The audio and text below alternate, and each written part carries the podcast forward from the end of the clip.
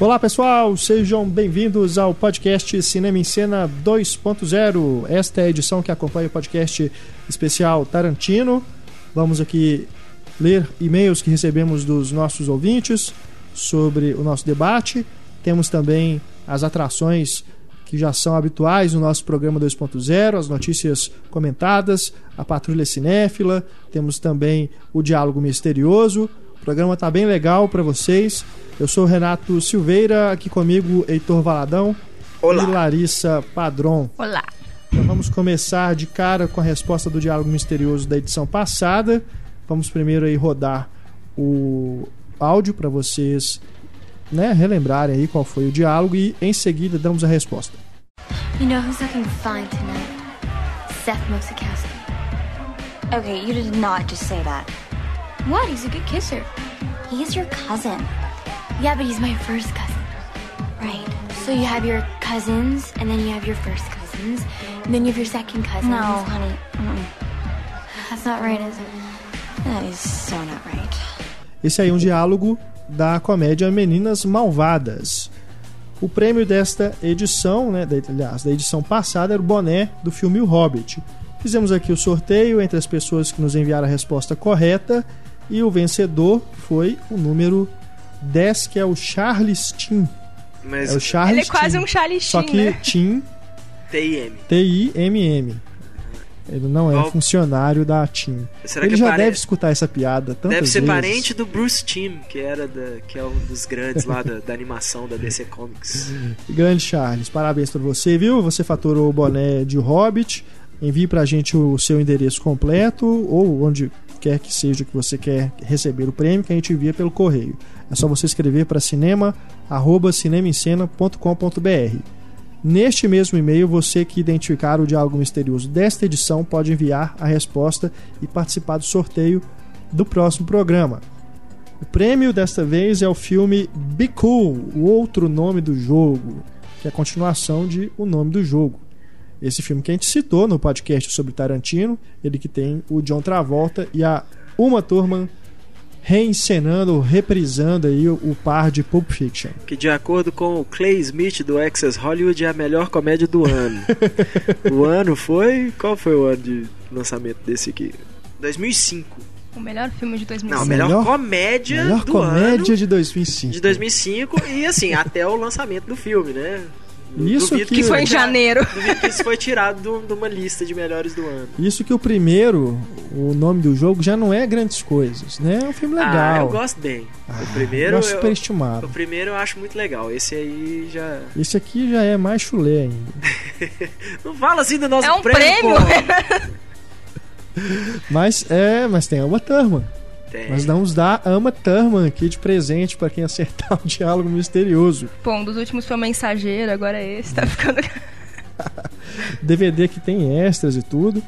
Ah, Eu tô sendo, tô sendo, tô exagerando. Sarcástico. Tô, dizendo- tô exagerando. Não é tão ruim isso não.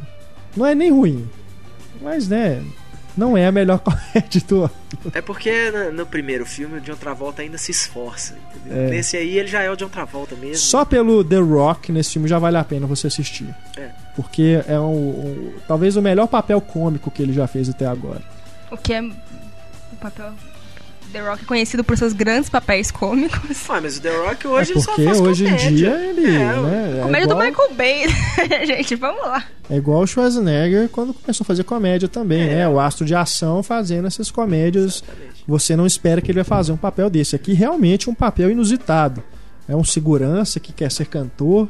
Mas o, o The Rock, ele sempre. É muito engraçado. Sempre foi, ele começou meio como comédia. O, você pensar assim, a primeira aparição dele foi no cinema. Foi na Múmia 2, que ele é o Scorpion King lá, que depois ganhou o filme É. dele. Né? Tudo bem que o Scorpion King, o filme mesmo, não é, não é muito comédia, mas a Múmia é comédia. É uma comédia de ação, mas é uma comédia, é uma aventura. E ruim. E o primeiro filme Que é a depois. Múmia disso- 2, né? A tá Múmia falando. 2, é. É ruim o- pra caramba. Ah, Não. é assistível. Eu não gosto nem do É primeiro. melhor do que G.I. Joe. Que foi não, o filme seguinte não, desse não, não, não, não. Cara, revejo o G.I. Não, Não, não, tô falando não, do G.I. Joe 1. Eu sei. O G.I. Joe 1 é muito ruim. Não, Eu sei. Eu, eu gostava do filme, eu vi o filme no Múmia cinema e 2. falei, ah não, é divertido, então, não sei o que. Eu fui rever, putz, grilo, que re- filme ruim. O Retorno da Múmia Retorno e da Van Múmia, Helsing é. são duas atrocidades, cara. É tipo de blockbuster que, que se assiste assim, que não é possível, cara, que Eu- deram tanto dinheiro Eu prefiro o pro Retorno da Stephen Múmia. Summers fazer uma Eu merda prefiro o Retorno da Múmia e o Van Helsing do que o G.I. Joe. Essa conversa do G.I. Mas- Joe, informação de bastidores, está durando duas semanas. G.I. Joe 2 eu ainda não assisti, mas não espero muita coisa não. É... A gente tava falando do The. Rock. Pois é, do The Rock, Como que o primeiro cômico. filme, assim, acho que o primeiro filme mesmo dele, porque o Escorpião Rei, você, né, você pode enfiar ele ali na franquia da múmia mesmo, e tal. O primeiro filme que, tipo, vamos ver se esse cara realmente pode ser um, novo aço da ação, foi o Bem-vindo ao Bem-vindo à Selva, Bem-vindo a que é uma comédia também de ação, comédia né? de ação, verdade. Então, filme sério mesmo, ele deve ter feito uns dois ou três no máximo, que é o Não. Rápida Vingança, não. o Snitch, filme Não, sério? Velozes e Furiosos. Ah, Velozes e Furiosos não é sério. Sério. Não, gente, mas peraí, não, mas a gente tá confundindo filmes divertidos Não, é, com não é comédia. uma comédia. Tá, tudo bem, mas talvez. Tá, pois é, tá, e agora o Velozes e Furiosos, mas filme de, de ação sério mesmo com The Rock, acho que são esses Tem três. aquele também que ele deu uh, Walking Tall, que é com Walking Town é meio comédia também. Com Johnny Knoxville. Mas não é comédia. É filme de ação. Tá. Tem seu lado divertido. Mas eu falo assim, papéis que ele realmente tá fazendo um papel cômico mesmo, igual aqui no Bicu. A gente tem A aí fada o, do dente. o Fada do treinando o Dente. papai. Não, mas que eu tô falando é isso, vendo? A fada, o fada do dente, treinando o papai. É, o próprio. Mas eu acho ele muito carismático. Ele é. Gosto é dele. divertido. Enfim, né? A gente ficou aqui tempão falando Esse do foi o podcast especial Isso é só pra justificar, né? Porque eu falei, Wayne The Rock Johnson. falei que o filme é ruim, nosso prêmio é ruim, mas aí agora a gente já justificou, então vale a pena pelo The Rock, tá bom? Participem do Diálogo Misterioso. é só você prestar atenção aí ao longo do programa, assim que você identificar o diálogo, mande pra gente a resposta. Vamos aqui com os e-mails que a gente recebeu sobre o podcast do Tarantino. Começamos com o Rafael Ferreira Franco. Ótimo podcast do Tarantino, o debate estava ótimo. Vocês questionaram durante o programa se esta nova geração de cinéfilos ou fãs de cinema tem curiosidade em procurar as referências dos filmes do Tarantino. E eu lhe respondo que conheço uma pessoa que não é cinéfila e, após ter assistido o Django Livre, procurou o filme original de 1966. Acredito que mais pessoas também façam o mesmo. Aqui é, acho que até é um pouco diferente porque é direto, né? A inspiração direta aí do, do Django, do com o Franco Nero e, e o filme do Tarantino. Agora, eu, eu me questiono mais é nessas homenagens que ele faz, mais sutis, não tão sutis, mas em que não é escancarado, assim, qual filme que é que ele está mostrando. Como, por exemplo, o Jogo da Morte, com Bruce Lee, né, que é a roupa da Uma Thurman no Kill Bill. Para quem conhece, né, que é fã de cinema, identifica na hora. Já deve ter até visto o Jogo da Morte. Né, mas depois a pessoa fica sabendo que, né, que é do Jogo da Morte, ela vai realmente ver o Jogo da Morte? Minha pergunta é mais nesse sentido. Tomara que as pessoas vão atrás. Tomara que sim. Né? Mas Tomara. assim, é, só de irem atrás do Django original, grande contribuição do Tarantino. É, com certeza. Ele, o Rafael continua aqui, ó. Gostaria de contribuir com uma informação. Há alguns meses descobri por acaso um festival de cinema chamado KT Fest. QT Fest, né? Quente Tarantino Fest. Festival é nada menos que uma mostra organizada e apresentada pelo próprio Tarantino, na qual ele apresenta uma seleção de seus filmes favoritos. E detalhe, ele usa cópias da sua coleção particular. Muitos desses filmes são os que ele faz referências. Não consegui encontrar o site oficial do festival, se é que há um, mas pelo que eu pesquisei, o evento acontece em Austin, Texas, mas não há uma sazonalidade específica. Já ouvi falar mesmo desse festival, Tem um parece monte ser de- bem legal. Esses novos diretores aí que são cinéfilos, né, e que, que fazem filmes pra para esses novos cinéfilos também, tem um monte de diretor fazendo esse tipo de coisa. O Edgar Wright faz isso também, né, do Shaun of the Dead, do É. Hot Fuzz. Ele também já organizou eventos que ele passa três, quatro filmes assim que eles Verdade. consideram. Isso é uma iniciativa muito bacana, assim, exatamente isso, né? Tipo, essa geração que não, né, essa nova geração de cinéfilos aí que tá chegando e tal, vamos, vamos mostrar pra esses caras quem que são, ah, quem são os diretores que a gente venera, né? Assim, É meio, meio estranho falar isso, pensar que o Tarantino pensa que tem gente que vendera os meus filmes, mas. É. É claro que ele pensa isso, ele sabe disso, ele adora isso, ele demonstra que ele gosta disso. Agora temos aqui o Augusto Lívio, que fala lá de Mossoró, no Rio Grande do Norte. Escutei o podcast 80 sobre o Quentin Tarantino, achei muito legal. Coincidentemente, assisti há pouco o filme The Man with the Iron Fists, Fists, né? Fists, é. o, o Homem dos Punhos de Ferro na tradução. E não houve como lembrar da discussão desse podcast, pois esse filme escrito pelo Raz, Ah, é RZA mesmo. RZA? É uma sigla, é, não RZA. tem uma pronúncia, não? Raz. E o Eli Roth, e dirigido e estrelado pelo RZA, tem nos créditos produção do Quentin Tarantino. Logo, que lembrei-me do Heitor falando de como Tarantino gostava de ajudar os diretores dos quais ele curtiu o trabalho, e esse filme tem mesmo um estilo tarantinesco. Será que o. É Razor? Deve ser de Pois Razor, é, é né? porque eu Razor já tipo vi Razor. Razor. Né? De navalha, É. Razor. Eu Deve acho que tem uma uma assim. pronúncia. É, Mas realmente é O um filme... RZA.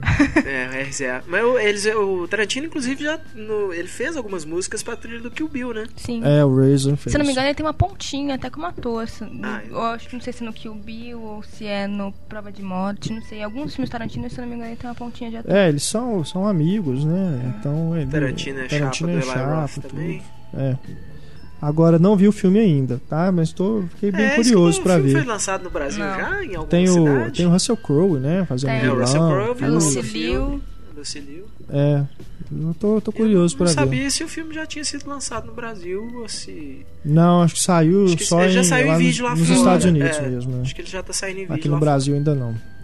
E o Augusto continua aqui, ó. Ouvindo o podcast 2.0, o último, né? A última edição. No momento em que vocês fizeram umas críticas ao Will Smith sobre os tipos de trabalho que ele tem feito, me lembrei do filme A Procura da Felicidade, no qual ele assume um papel dramático, sem piadinhas ou simplesmente ação sem atuação.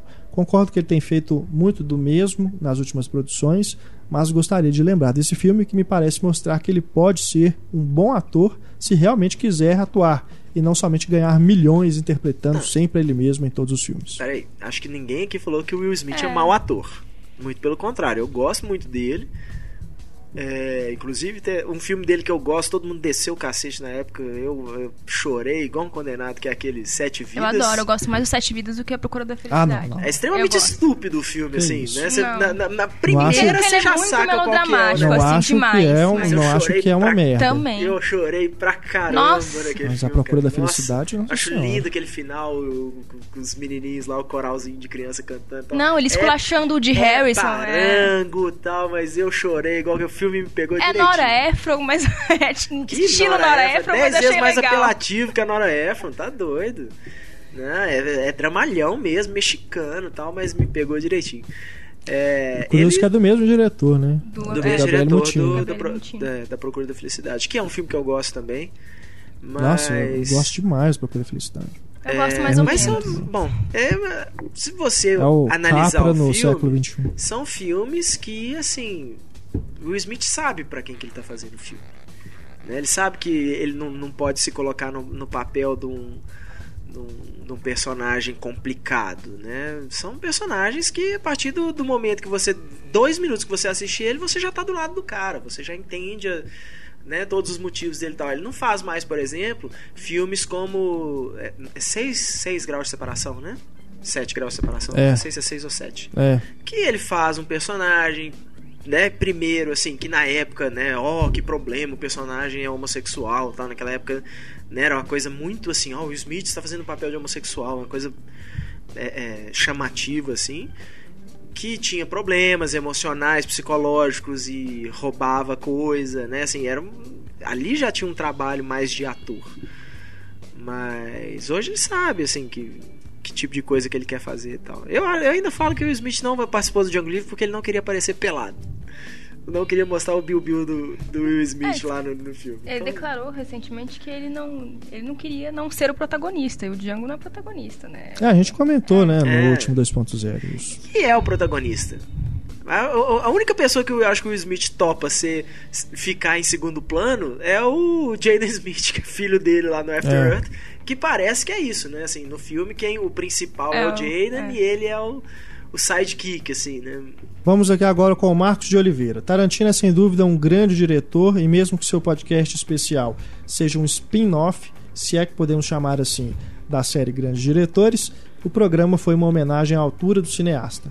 Meu primeiro contato com o universo tarantinesco foi com Pulp Fiction, e esse primeiro contato foi um desastre total. Explico. Quando eu assisti a Pulp Fiction pela primeira vez, eu era uma criança. Lembro que morri de medo do cara vestido com aquela roupa de couro.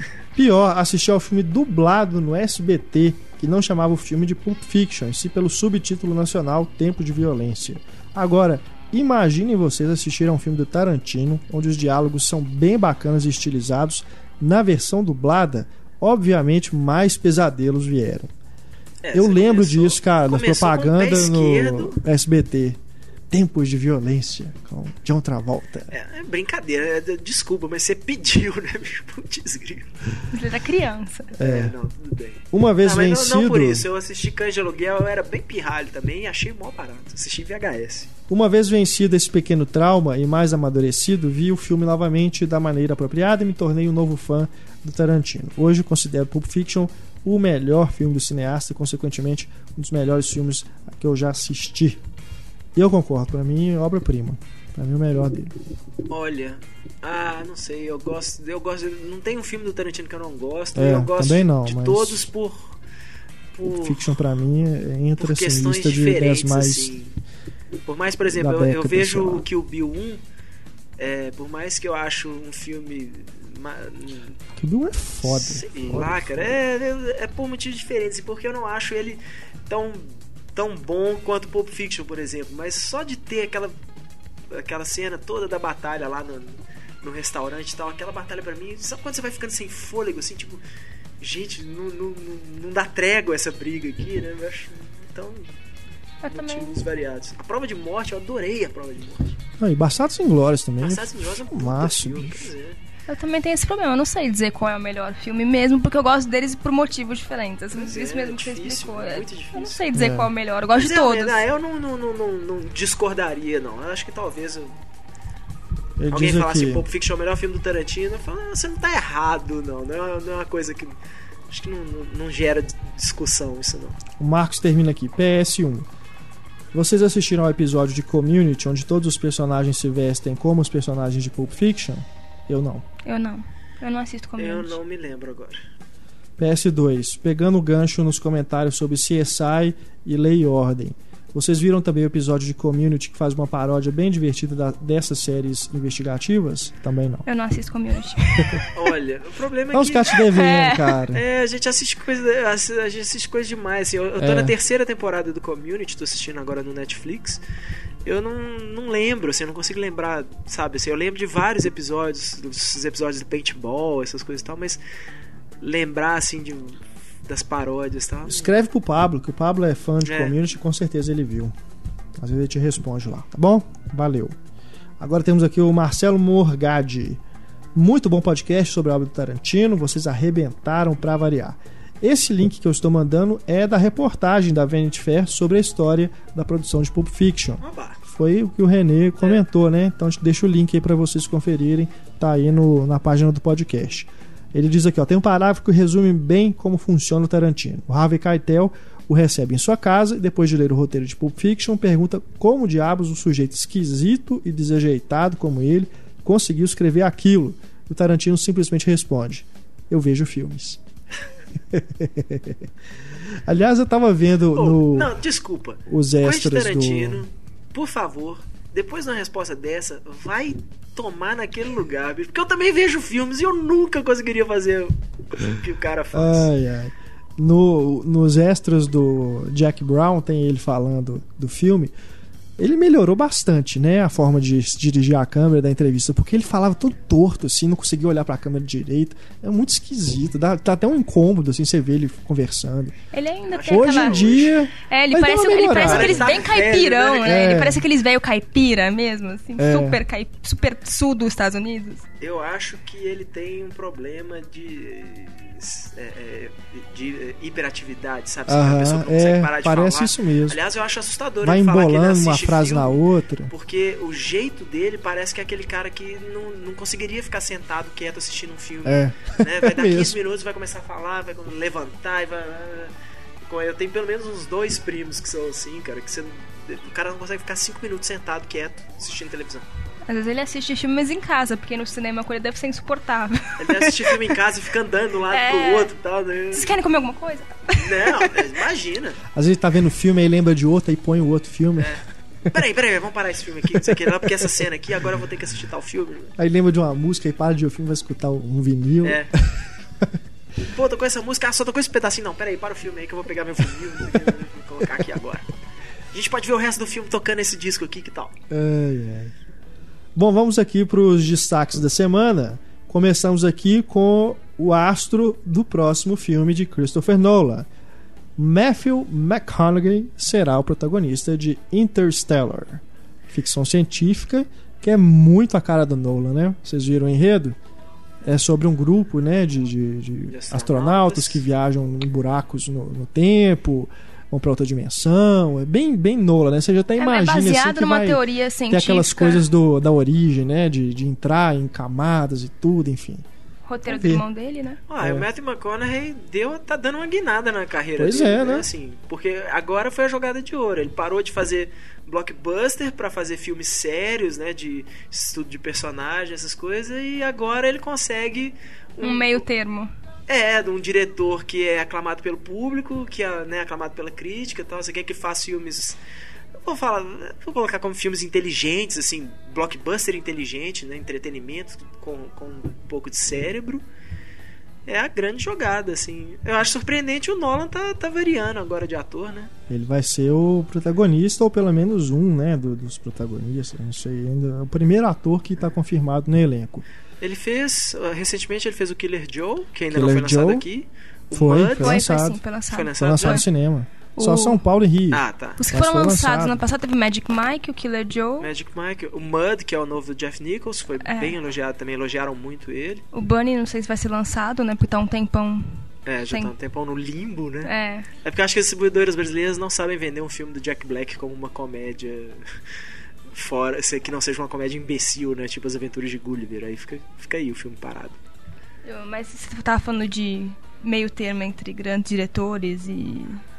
Não, falei E grandes papel. diretores, falei de blockbuster. Aclamado pelo público, é. Mas ele vai estar no novo do Scorsese também. Sim, no o Wolf of Wall Street, é. e tem. É. Qual que é aquele- aquele que ele interpreta um, Pois é, esse um que ele, é o que acho que é o último que ele tava filmando. É, The que Dallas é Buyers um- Club. Dallas Buyers Club, exatamente. Eu não sei quem é o diretor, mas que também é um papel sério, né? Um filme mais é, é, é, que é pra mostrar que ele pode ser ator mesmo e agora conseguiu aí essa essa bocada aí com o Christopher Nolan. Eu, eu, eu achava que ia ser o Christian Bale de novo, mas o Christian Bale já deve ter chutado o balde, tipo, vou fazer Chega. outras coisas. É. Ele tá no Paperboy também. no Paperboy, é. Falando ainda de casting, o Tim Burton anunciou o casal protagonista do seu próximo filme. Quem é? Quem é? Aliás, Eu não sei nem quem que é o, qual Quem que é o são? próximo filme do Tim Burton. Tão por quem fora. são? Não são Johnny Depp e, E Helena Bonham Helena Carter? Bonham Carter. É, é, pra- é primeiro de abril, e vocês caíram. É claro que é Johnny Depp mesmo, né? Bom arrancar. Qual filme que é o próximo filme? Chama-se Big Eyes. E o casal protagonista será Christopher Waltz e Amy Adams. Que vamos ser honestos, né? São dois atores acostumados a fazer personagens mais estranhos. Surpreendente, aliás, porque esse. Não só né, a escalação de dois atores de, peso, né? É. Que estiveram aí no último Oscar. Mas ah, parece ser um drama. É, eu fiquei su- surpresa por isso. A história é, É. pesada pro Tim Burton, assim, pesada no sentido de dramática. É, uma É, a Amy Adams é uma. Eles é, são, é um ex-casal, na verdade. Né? A Amy Adams é uma artista plástica, ela processa o ex-marido que falou que as obras dela eram dele. Ah, eu me lembro, acho que eu me lembro de ter visto notícia Projeto desse antigo, projeto. É, já projeto antigo tempo. que agora tá voltando aí. Mas eu não, eu não consigo Mas- ver isso com a cara do Tim Burton. Pois é, É uma história muito Estranho, comum, né? não sabe? Não tem como você dar margem Quem muito sabe? pra Tim Mas Burton não, mas é, insistas. é porque. Quem sabe ele não surpreende. A gente de- cobra tanto do Tim Burton fazer É algo diferente, né? Desse estilão dele, tudo, essas coisas esquisitas. Quem sabe? Não, é, o, que- o diferente que eu cobro É do Tim Burton não verdade- é ele não fazer o esquisito, o gótico, diferente, o criativo. É ele.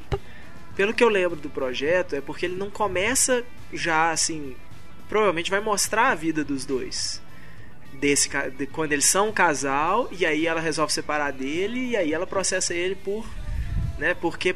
É, é, parece. Na verdade, parece que as histórias bem esquisitinhas, assim, tipo casalzinho esquisitinho, e o cara vendia as, as obras dela falando que eram dele Uhum. tal, e- mas é, parece que é uma história meio ao longo dos anos, assim, desse casal. É. Vamos ver, Isso é né? legal. Eu gosto muito do, do Ed Wood, né? Se for, pode ser uma coisa mais naquela linha, né? Mas É, quem sabe. Mas Ed Wood ainda tem margem pra, pro esquisito ali, né? É- ah, mas a, a vida é esquisita, se você. Eu acho ele vai transformar- eu acho que ele vai sabe- transformar isso numa sabe comédia esquisito e- na vida normal. Mais notícias. A Disney e a Pixar confirmaram aí a continuação de Procurando Nemo, que vai se chamar, na verdade, Procurando Dory, que vai ser lançada em novembro de 2015.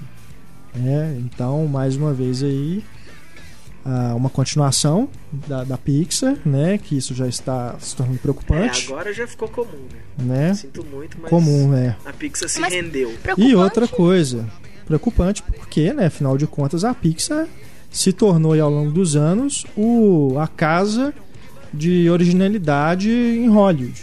Ela era apontada com isso, o único lu- lugar em que saíam coisas originais e, e filmes excelentes, né? Tá, mas o que eu acho Mas- injusto é que, por enquanto, o único que a gente viu dessas continuações é Carros 2. Que tudo Não, bem. Toy Não, Story, e Toy. Story 3 Sim, mas surpreendeu. Toy Story 3 Dois e surpreendeu. três. O 2 e o 3 surpreenderam. Sim, verdade, os do Toy Story. Que surpreenderam. Aí eles lançaram um filme ruim só, que é o Carros 2. E todo mundo já cai Não, matando em cima. eles têm não, outros não, não, 15 não. filmes geniais. Mas Não, não é mas bem a gente por não isso, tá é falando porque que vai Pi- ser ruim. A, a questão Pixar- é que não são mais projetos originais. Exatamente, a Pixar ela não tinha essa coisa de ficar fazendo continuação. É, Porque hoje em dia é assim, você faz um filme, faz sucesso, o estúdio já quer uma continuação. E a Pixar ficou muitos anos negando isso. Eles fizeram a, a- continuação do Toy, o Toy Story 2, por exemplo, era pra ser uma era direto em DVD. É, eles nem Era um queriam se envolver. Eles quiseram se envolver porque eles viram Tipo, que ia é, ficar na tipo, mão da Disney, vai- ia ser um negócio é. feito de qualquer jeito, eles queriam proteger os coisa, personagens. Va- Vai fazer? Então peraí que a gente faz. É. E aí eles fizeram, e o filme foi lançado, foi um sucesso. E o Toy Story 3, pra mim, talvez seja um dos melhores filmes da Pixar. né? Então, Eu acho mas genial. Se procurando Dory foi, foram Toy Story 3, que bom que eles façam procurando Dory, procurando Tomara. Boo, procurando todos os personagens da Pixar de Mas novo. é porque agora eles Tomara. se renderam a isso, entendeu? Carros 2, Monsters University. Monstros. Agora, né, finalmente o Procurando Nemo 2, que é uma coisa que eles falavam desde a época que saiu Procurando Nemo, e a Pixar falava: "Não, peraí, que continuação o quê? Vamos vamos continuar, né, E a expandindo." continuação que todo mundo quer ver, eles não fazem, que é Os Que é Os Incríveis. Pois é. Né? Mas é porque a Pixar fala que ela só faz os Incríveis 2 com o Brad Com Bird, Brad Bird. e o Brad Bird anda bem ocupado. É. Mas, Mas- Agora, pre- preocupante também é, o fato de eles pegarem, assim como no Carros 2, o coadjuvante que rouba a cena para agora ser o protagonista. Mas eu não Né? acho a mesma coisa, porque o Mate não rouba tanto a cena quanto a Dory. A Dory, ela É. chega a ser protagonista do Procurando Nemo mesmo. Porque o Mate, Não. junto às crianças, se- ele é praticamente protagonista. Então, As mas- pessoas, as, vou- criançada gostou muito. E com certeza o Carros 2 foi feito com isso, visando única e exclusivamente o público infantil. Porque a história de espionagem ali, sinto muito, mas aqui não funciona. Apesar de ter referência ali que os adultos vão identificar, James Bond e outras coisas. Mas Eu é pra vou criança ver o mate fazendo gracinha. É eu isso. tô, tô separando as toras e os pregos Tomara aqui. que o que a pra ser Dory não seja a tal pra- por duas coisas. Eu não assisti Carros, Carros 2 até hoje. Não tive coragem ainda. Não quero me decepcionar com a Pixar a esse ponto. Principalmente É, porque eu já acho Carros um pior filme da Pixar disparado. Cara, Carros 2, assim, é, é o que a gente acabou de falar do Toy Story 2, que seria uma coisa assim, feita pra vídeo, uma coisa que seria mal feita. É o Carros 2 e a Pixar que fez, cara. O É. John Lester fez o filme. Não dá pra entender, cara. Mas, Mas eu, eu- eu acho a também- minha crucificação, na verdade, vem que eu, eu não acho a menor graça na Dory. Gente, eu acho ela, eu acho ela protagonista do filme. Eu, Ela e o eu, Bruce. eu, eu, eu gosto do, do Procurando Nemo, a- apesar da Dory. Então, assim. Não que Ah, seja ruim, muito. assim, tipo uma bosta e tal. Mas Você não acha engraçado? não, pra- mim não é ela que faz o. Sabe, faz o filme ser engraçado, assim tal. Não, Não, é- sabe? É, acho que é, faz parte ali e tal, mas pra mim é só mais um elemento. Mas é aquilo também. É uma continuação de Procurando Nemo. Eles têm que explorar o personagem que fez mais sucesso, que é a a Dory. Eu acho Procurando Nemo um dos melhores filmes da Pixar. Mesmo. Não, eu gosto muito do filme, não, não por isso. Eu só falo, eu acho isso. Eu acho a Dory Pra mais é- um elemento. Pra mim é um dos mais Funciona, divertidos. funciona. Agora, Sim. melhores, Mas assim, essa não. coisa que o povo criou com a Dory, né? Tipo, ah, e a continuação nós vamos fazer em, em cima da Dory aí, sei lá. Pois é. Pra mim é a mesma coisa você pegar. é, sei lá, pega o Valente e faz a continuação em cima dos irmãos ursinho. Ah, não, eu não veria de jeito nenhum. Deus Só mais um. Deus elemento, livre. sabe? Pra não. mim, Aqueles meninos são insuportáveis. Que... E outra coisa, tinha um papo que a Pixar começou de começar a lançar dois filmes por ano. Aí você já começava a ficar preocupado. Porque já ia começar a produção em março. Mas eu eu não fico muito preocupado porque a Pixar cresceu demais. Pois é, mas Antigamente agora. era essa coisa de vão lançar um filme por ano porque eles tinham uma, entre aspas, aí, uma produção quase caseira e todo É. mundo se dedicava ao mesmo projeto, assim. E hoje a Pixar já não é mais, né, uma casa de animação. A Pixar é um estúdio praticamente. Então, é, é, gente talentosa no mundo tem, assim. É, mas eu- o que eu acho é que aconteceu alguma coisa lá dentro. Não sei se é devido ao John Lester estar se dedicando mais à Disney, ao departamento de animação da Disney, ou se é algum outro fator. Mas o fato é que essa ideia deles terem dois filmes por ano, né, um no final do ano e um na- no verão, né, um no inverno, no holiday season e outro no verão, isso não vingou. Eles continuam com um filme por ano e agora continuação atrás de continuação. Uma das coisas mais chatas que eu acho pra cineastas é a expectativa, né? Tipo, todo mundo. A Pixar fez várias coisas geniais e todo mundo espera muito. Só que é muito difícil ter uma ideia genial todo ano, né? Então, Ah, eu prefiro. Não, não. Pra, pra- pra- se considerando o cacife dos caras, acho que é muito Uma ideia difícil. genial por ano. Não, eles já tem, tem pelo menos mais dois projetos da Pixar aí. Pois é, E, os é, projetos é, originais, originais, esses né? me- pelo menos me deixam mais.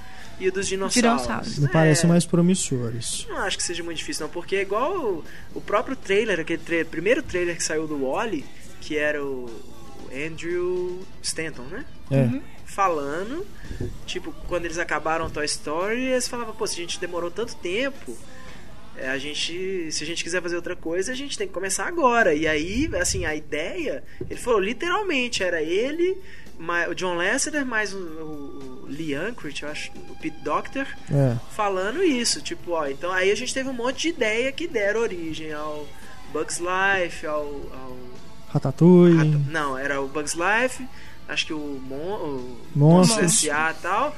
E, fala- e o- a última foi a história de um robozinho chamado Wally. É. assim.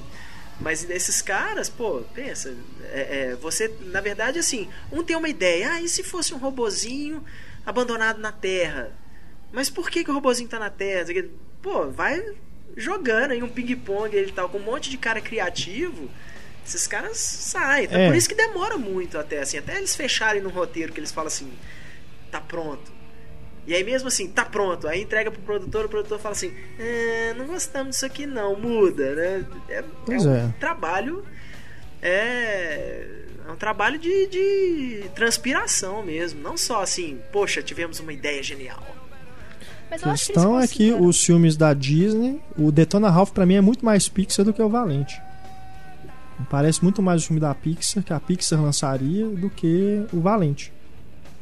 Parece que inverteram os papéis. Entendeu? Por isso que eu questiono se o John Lasseter, dando mais atenção a, a partir do momento que ele se tornou o chefe de animação da Disney também, se não, ele não deixou um pouco de lado aí a, a Pixar e tal, e os caras lá estão não sei, eles não estão sabendo conduzir direito. O que talvez esteja acontecendo Não, também, eles. tudo, tudo isso é especulação, lógico, gente.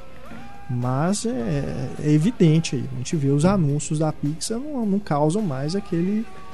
Né, aquele, aquela empolgação assim na gente. A Pixar está se tornando o Woody Allen da animação. Porque você vê As pessoas gostam. Vamos dizer, Ah, vai ter Procurando Dory. Muita gente gosta da Dory. Então o pessoal comemora e tudo. Mas é isso. Você já tá. Já vai ver o filme baseado em cima de uma, de uma coisa, né? De uma, de uma coisa que você já, que você já curtiu. É, entrando na máquina de Hollywood aí. A gente vê aí os outros estúdios, é continuação, tá de continuação, remake, prequel e tudo. A Pixar tá entrando no mesmo caminho. Ah, talvez por eles terem crescido, eles estão optando por lançar alguns projetos menores e alguns maiores. Talvez eles estejam investindo mais nesses originais e as sequências é certeza de Tomara. dar certo. Porque eu não sei como é que tá o orçamento, mas eu imagino que o orçamento do, do Monstros, do Universidade de Monstros não foi tão grande assim, sabe? É sempre grande. Ah, é, animação é. Não, a animação é tipo de caro. animação e Mas comparada aos filmes originais voz da, tal, né, da é Pixar, não sei caro. se é tão grande assim. Eu acho que eles estão considerando a Universidade de Monstros um filme um pouco menor. Eu não acho que eles estão considerando um grande lançamento da Olha, Pixar. qualquer lançamento da Pixar deve ser um grande lançamento da Pixar, porque eles fazem um filme por ano. Sabe, assim, esses caras dependem, né, do- dos filmes fazerem sucesso e tal. Eu acho que é, é, por mais, acho que essa impressão a gente tem mais do que eles, porque pra eles é Não, eu sempre tinha aquela todo projeto é um expectativa. projeto que tem que dar dinheiro, tem que, né, sair bom. É, sempre tinha também aquela expectativa assim, ah, vai lançar o novo filme da Pixar e já vai lançar o teaser do próximo É. lançamento. Então a gente já ia esperando assim, ah, vamos ver que, que- ano que vem o que, que né? vai ter. Agora você vai- ver Valente e aí tem um teaser de Monstros SA 2. Você, ah, e daí? Aí você vai ver a- aí agora que o ano que vem que já é o o dinossauro, né? O bom dinossauro, se eu não me engano. É. The Good Dinosaur. Aí, aí pode ser, se eles forem voltarem com essa prática, né? Que acho que acho que o, o teaser do Monstros SA2, do Universidade de Monstros, aliás, acho que ele não foi lançado junto com o Valente. Mas o- eu Mas tem dizer, os curtas também, né? Que eu quis dizer filme pelo menor. menos apesar de de tá, né, tem os altos e baixos aí, são, ma- são legais, costumam ser bem legais. É, eu quis dizer filme menor em relação à expectativa de crítica, nesse sentido. Porque eu acho que a Universidade de Monstros é, é sim um filme. Não é caça-níquel, porque eu não acho que eles fariam um filme é, com a intenção já de ser ruim, sabe? Mas eu acho que o filme, o principal interesse do filme é dinheiro, mesmo. É vender bonequinho, que os É, bonequinhos. todos são. Mas é, o que eu falo é, é no, no sentido assim. é, é, existe aqueles projetos que são simplesmente um caça-níquel, né? Tipo, olha, é, é, um, um diretor que é escolhido assim, palpa toda, toda a obra pelos executivos, é um cara que não, né, não tem muita visão de nada, tá, tá ali pra fazer. lá, lá. Os filmes da Pixar, eles normalmente, não é à toa que demora tanto, né? No caso do Toy Story 2 e 3, no caso do Monstro S.A. e tal, é, porque a partir do momento que esses filmes são lançados e fazem sucesso, já começa a pressão dos estúdios, das distribuidoras e tal, para ter uma continuação. E demora muito a sair exatamente por isso, porque eles não querem fazer uma coisa simplesmente, ah, faz aí, vamos fazer aí e tal. Acho que o único que, que pode ter acontecido algo mais assim foi o Carros 2, que realmente foi rápido, né? Assim, do, do 1 pro 2, não é um intervalo muito grande. Pelo menos não tão grande igual Toy Story 2 pro 3, por exemplo, que demorou É. bastante para sair o terceiro, né?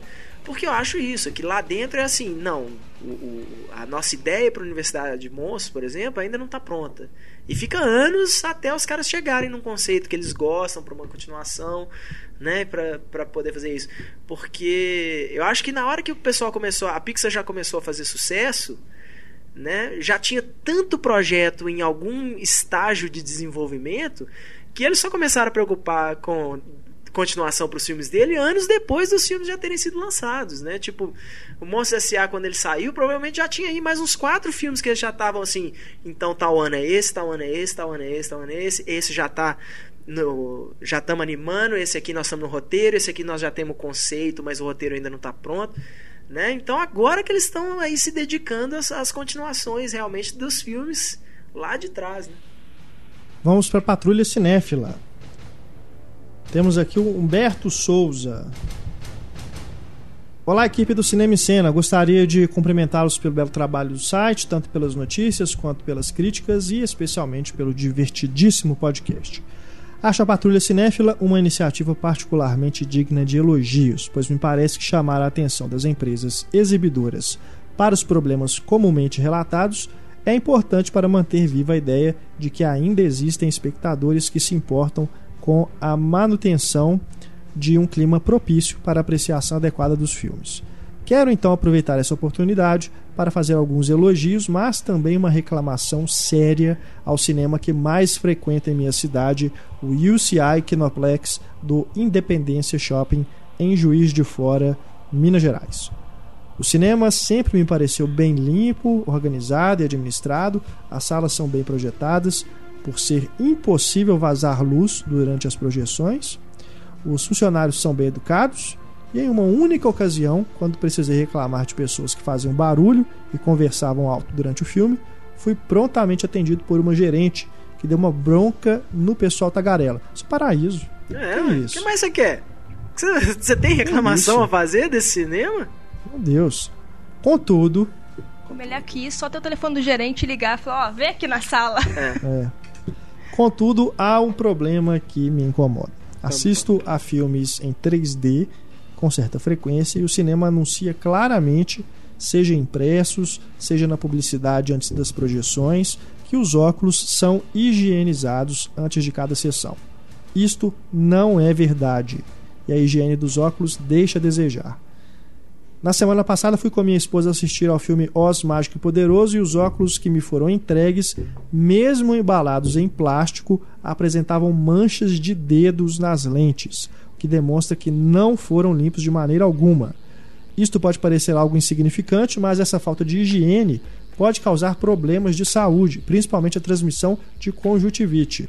Como essa não foi a primeira vez que percebi a falta de higienização do equipamento, eu e minha esposa temos o hábito de levar ao cinema um vidrinho com álcool e lenços de papel Eu para limpar os isso. óculos Adoro gente e nos que nem eu. prevenirmos desses problemas. No entanto, poucas pessoas fazem isso e ficam sujeitas aos riscos da contaminação. Um abraço para vocês, continue o belo trabalho. Eu acho que a gente com óculos 3D a gente devia fazer igual musculação, né? Acabou de usar o aparelho, tem que dar uma limpezinha. Fica ali, eu acho que eu vou começar a fazer isso também, levar um vidrinho de, de álcool em gel assim. pss, pss, pss, Acredito aqui que até a higienização pode ter sido feita, mas aí na hora de É, balar, igual o cara vai lá, deles, né? pega no, no dedo, enfia o dedão lá no, no- na lente do óculos. É a gente não sabe onde é impressionante, que né? o Você dedo do cara tá. todo óculos 3D que eu pego, assim, sempre parece que a lente tá meio engordurada mesmo, É. assim, né? A higienização feita é bem fuleira. Principalmente os do sistema Dolby, É. né? Costuma ter umas manchas assim É o estranhas, né? aqui. Eu sempre aqui em fico Belo horas Horizonte, É o aquele óculos, sempre é fico muito horas ruim. esfregando o óculos na camisa, assim, talvez eu consiga tirar um pouco daquela mancha. A gente gosta de falar mal do Cinemark, mas pra... Não, a gente não gosta de falar mal do Não, cinema. mas é- o são- Cinemark é o gosta campeão- de pisar na bola. É. É, É o campeão. Mas hum, tudo bem, a o maior rede. A maior rede é normal que tenha a maior quantidade de erros A gente também. não vamos gosta. redimir. A gente detesta falar mal. Tudo que eu queria era poder só falar assim. Só não elogiar. Tenho que reclamar de, da, do Cinemark ou da Cinearte. Mas um elogio é que os óculos deles são os melhores, são os mais bem cuidados, assim, mesmo que tudo bem, de vez em quando, mas é é difícil, né? Retirar todas as E marquinhas de gorduras. confortáveis. É, eu acho a tecnologia do Real D, né? Que é, É. o que o É. Cinemark usa, eu acho melhor mesmo do que a do Dolby.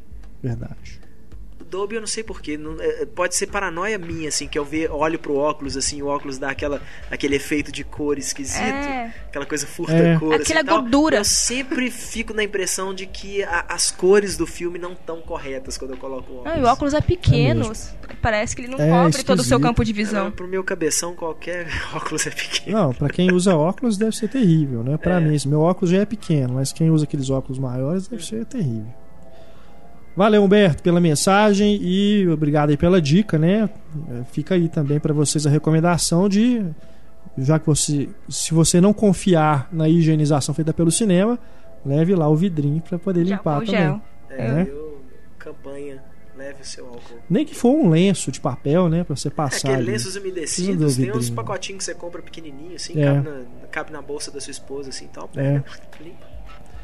Agora ideia. temos aqui o Tércio Martins. Leio Cinema e Cena há vários anos e aprendi muita coisa no blog do Pablo Vilaça sobre como Não apreciar aprendi nada filmes. com o blog. sobre como apreciar filmes. Um texto dele me abriu os olhos para valorizar os créditos no final. Desde então costumo ir ao cinema e assisto a projeção até o fim. Outros amigos que veem filmes comigo não gostam muito disso, mas respeitam meu gesto.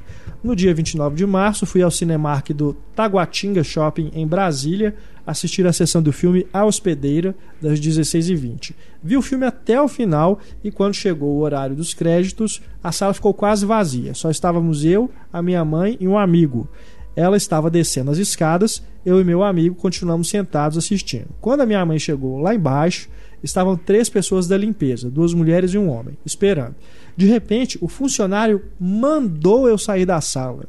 Ele falou de uma forma que a minha mãe ficou nervosa e gritou para eu descer as escadas. Desci constrangido, mesmo sabendo que estava no direito de assistir até o final. Minha mãe estava preocupada, dizendo que eu estava atrapalhando o trabalho dos funcionários.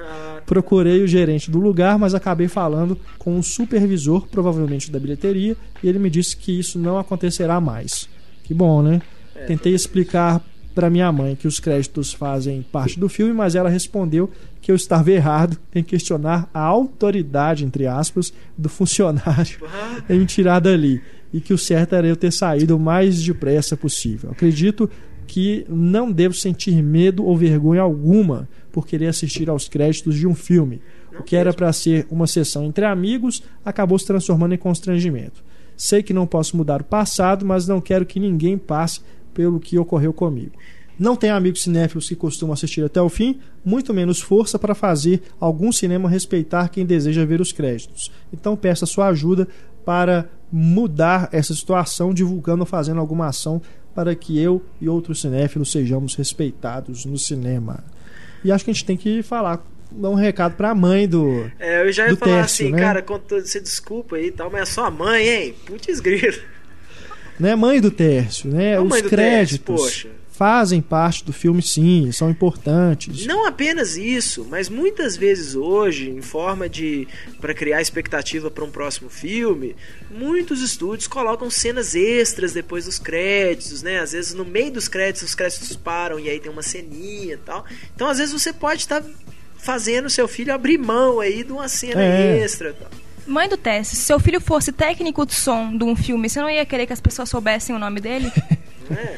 Mas enfim. Apesar do O- nome dele aparecer no meio de milhares de outros pequenininhos. Mas enfim. é, o próprio cinema leva em consideração os créditos ao fazer a programação, Claro. porque os créditos fazem parte do tempo de filme e os cinemas ainda programam 10 minutos a mais pra limpar a sala, Dez? geralmente no mínimo mais. 10. Dependendo do cinema, normalmente é meia hora. É.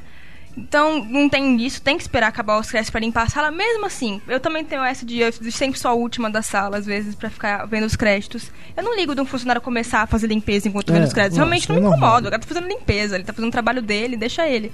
Agora, mandar sair da sala, deixa eu aqui, tô num cantinho, O eu não tô ideal- atrapalhando teu trabalho. O ideal é que a luz nem fosse acesa É. pra respeitar as pessoas que querem assistir Exatamente. até o fim dos créditos. né? Exatamente. Às vezes causaria acidentes Mas- pra casa. Não, as pessoas têm que aprender que tem que assistir o crédito até o final. Eu, por exemplo, Tem a quando eu meia fui luz ver- pra quê? E, e Ah, aquelas luzinhas nas escadas pra Eu, quê? fiquei- eu fico puto quando, por exemplo, é, Homem de Ferro, Vingadores tinham cenas pós-créditos e eu tive que assistir com a luz acesa, sabe? Assim, cê- aí você É. vê muito pior, as Não, pessoas estão é. em pé É conversando, terrível. já te, te atrapalha. Isso é falta de respeito. Eu quis dizer da meia Pois luz é. mesmo, que o Renato falou. Que- quer- tem alguém que quer sair da sala, tudo bem, liga meia luz pra pessoa sair. Mas acender a luz completamente mesmo, eu acho, Acho que tinha que ser muita falta de respeito. colocar aquelas luzinhas é, só na escada. Ó, acabou o filme, acende as luzinhas só ali nos degraus, nos degraus da escada para as pessoas saírem. E pronto. E quem quiser, na hora que acabasse os créditos, aí acende as luzes da sala. E outra coisa, eu acho que já que tem, estou falando da rede Cinemark, eles têm esse hábito de colocar uns 30 minutos entre uma sessão e outra. Não tem necessidade, por mais assim que não me incomode, não tem necessidade do funcionário entrar É. logo depois, durante os créditos, para fazer a limpeza. Ele pode esperar os créditos acabar para fazer a limpeza. Pode. Mas eu não trabalho lá dentro, eu não sei se- se eles têm outras funções que aí eles têm que fazer as coisas rápido. E né? para os amigos cinéfilos Mas- que normalmente não se importam com isso, leva o bal, seu balde de pipoca, né? Joga no lixo, o seu copo de refrigerante quando acabar o filme, já leva, joga no lixo no caminho, sabe? Não deixa para trás não. Ah, isso Fica eu acho um dando trabalho absurdo. pras pessoas. Por que, que as pessoas gostam de dar trabalho pros outros? É. Terminou de comer uma coisa, deixa o prato em cima da mesa Deixa do shopping. tudo- Sai do cinema, deixa o teu copo É, lá. eu Gente, o que, que é isso? O mundo é tão empregado, absurdo. Você sabe? tem a bandeja, assim, o que custa você levantar, levar É. a bandeja até a lixeira e Tem aquelas Eu- pessoas que olha, dão aquelas desculpas de isso gera emprego. É, É. mentira! Eles vão usar a mesma quantidade de funcionário do shopping pra fazer Isso isso. não, isso não gera emprego, isso gera mais trabalho para quem já tá. Exatamente. Você é um filho da puta. Não, não é assim também não. Calma lá. Porque, assim, querendo ou não, antigamente você não tinha, por exemplo, a quantidade que tinha de, de faxineiras, essas coisas e tal, que fica ali na praça de alimentação no shopping só pra isso. Hoje em dia tem. Porque é gente demais. Não importa, é educação. Não, também acho que não importa, é eu acho que não educação. custa nada. Ninguém é tão empregado nesse mundo pra ter que ficar fazendo as coisas pra você. Agora, isso do funcionário ter mandado sair da sala, pelo amor de Deus. Ah, Ainda meu bem que amigo. o, você fez a reclamação lá e a pessoa fala, né? Eu chamava o cara e falava assim: me tira daqui. É, Tira não, daqui, então. Isso. Não, paguei pra ver 115 minutos de filme. Quero ver os 115 Ah, minutos. falava, chama seu gerente lá e manda ele me, me É. mandar sair, então. Se fosse É. comigo. Bom, valeu, viu, Tércio, pela mensagem. Você que tiver reclamações para a Patrulha Cinéfila, passou por algum problema aí numa sala de cinema, não foi atendido pelo gerente, ou qualquer outra situação aí, se você quiser contar um caso eh, bizarro, excêntrico, sei lá, que você passou no cinema, é só escrever para a gente no, no e-mail cinema@cinemaencena.com.br. Do you think I'm afraid? I think you've been afraid all your Vamos pro flashback do nosso podcast. Temos aqui a mensagem do André Bravin. Olá pessoal do Cinema e Cena. Tive problemas com o meu iPod. Somente no dia 30 de março eu tive a oportunidade de ouvir o episódio 75 2.0, em que inicia-se uma gostosa discussão acerca da interpretação do estado maníaco do personagem do Bradley Cooper em O Lado Bom da Vida.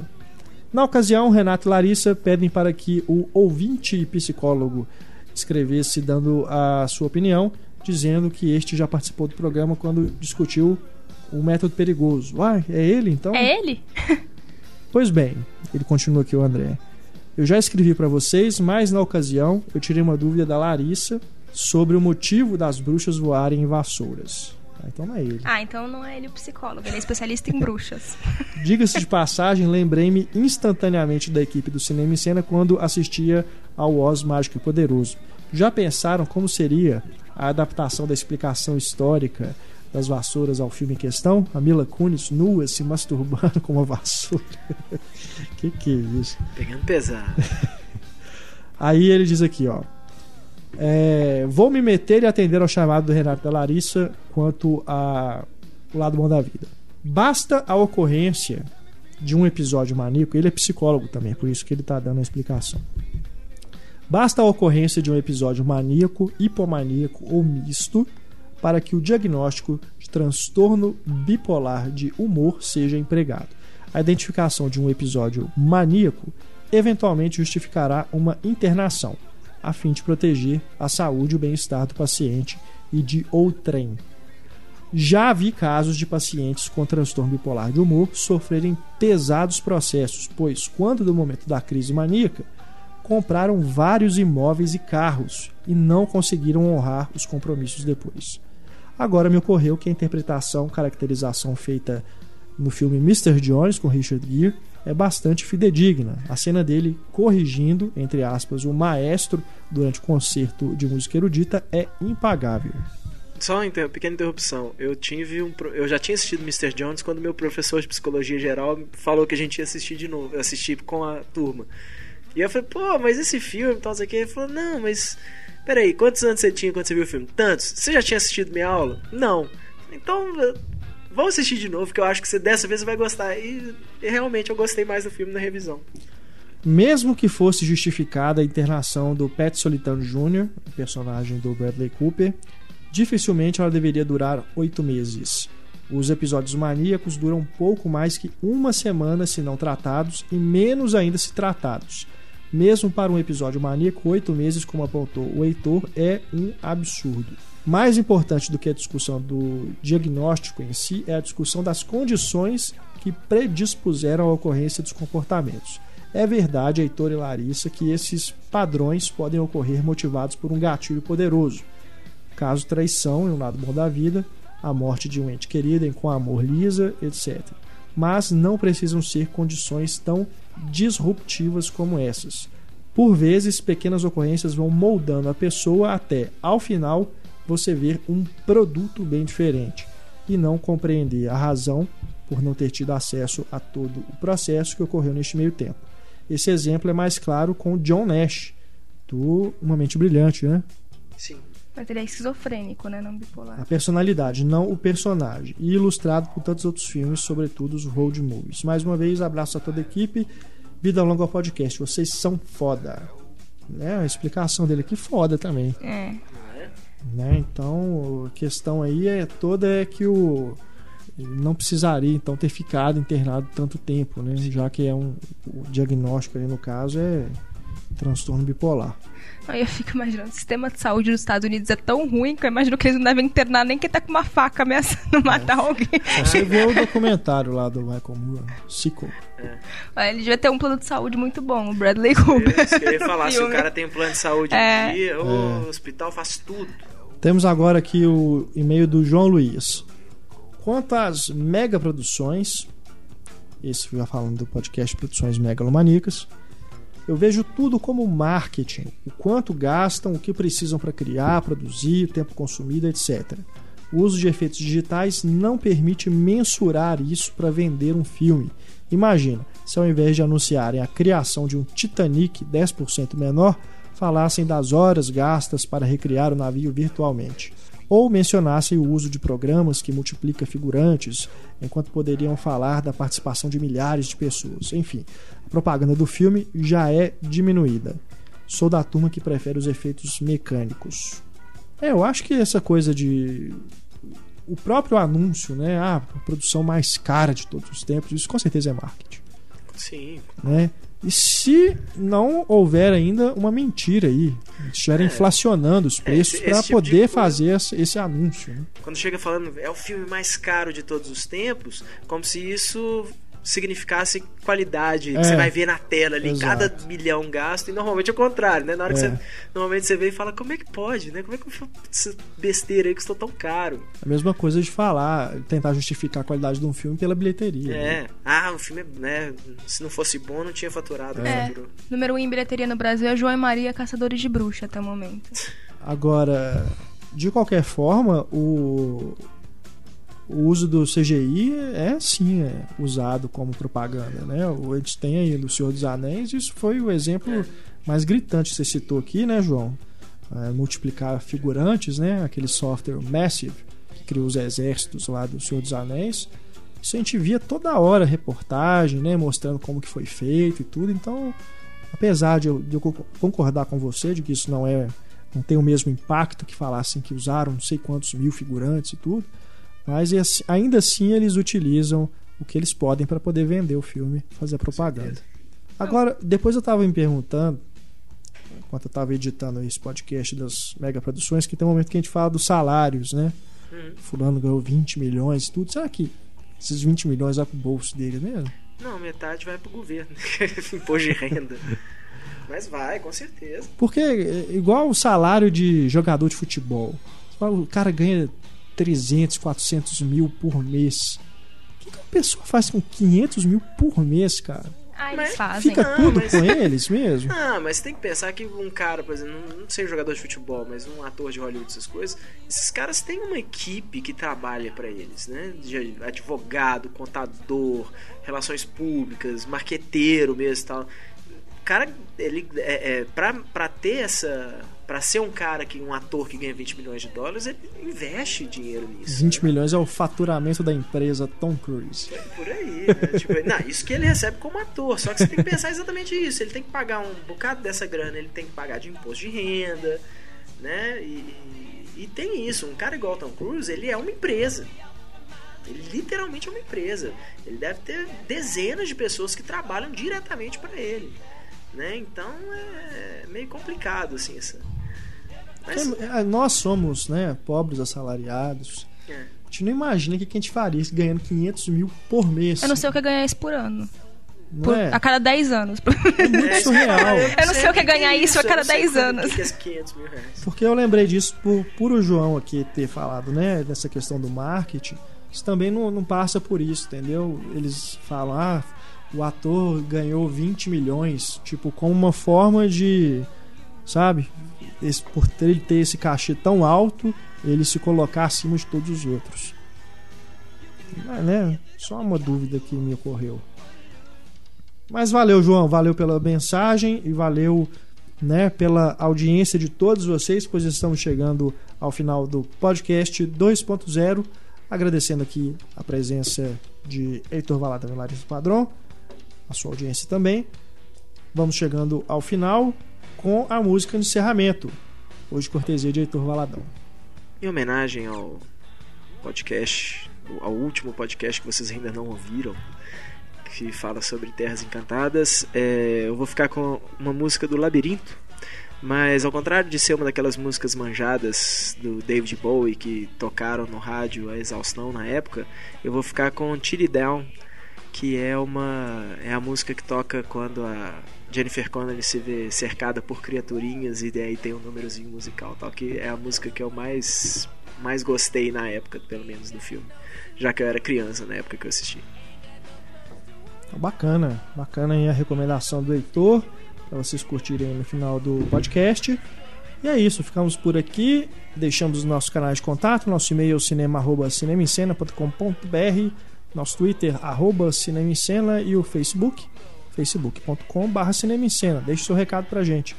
Voltamos no nosso próximo programa, escute o debate desta semana e mande sua mensagem para a gente retomar a discussão no próximo podcast 2.0, onde também vamos dar resposta ao diálogo misterioso. Grande abraço, pessoal. Até a nossa próxima edição. Tchau.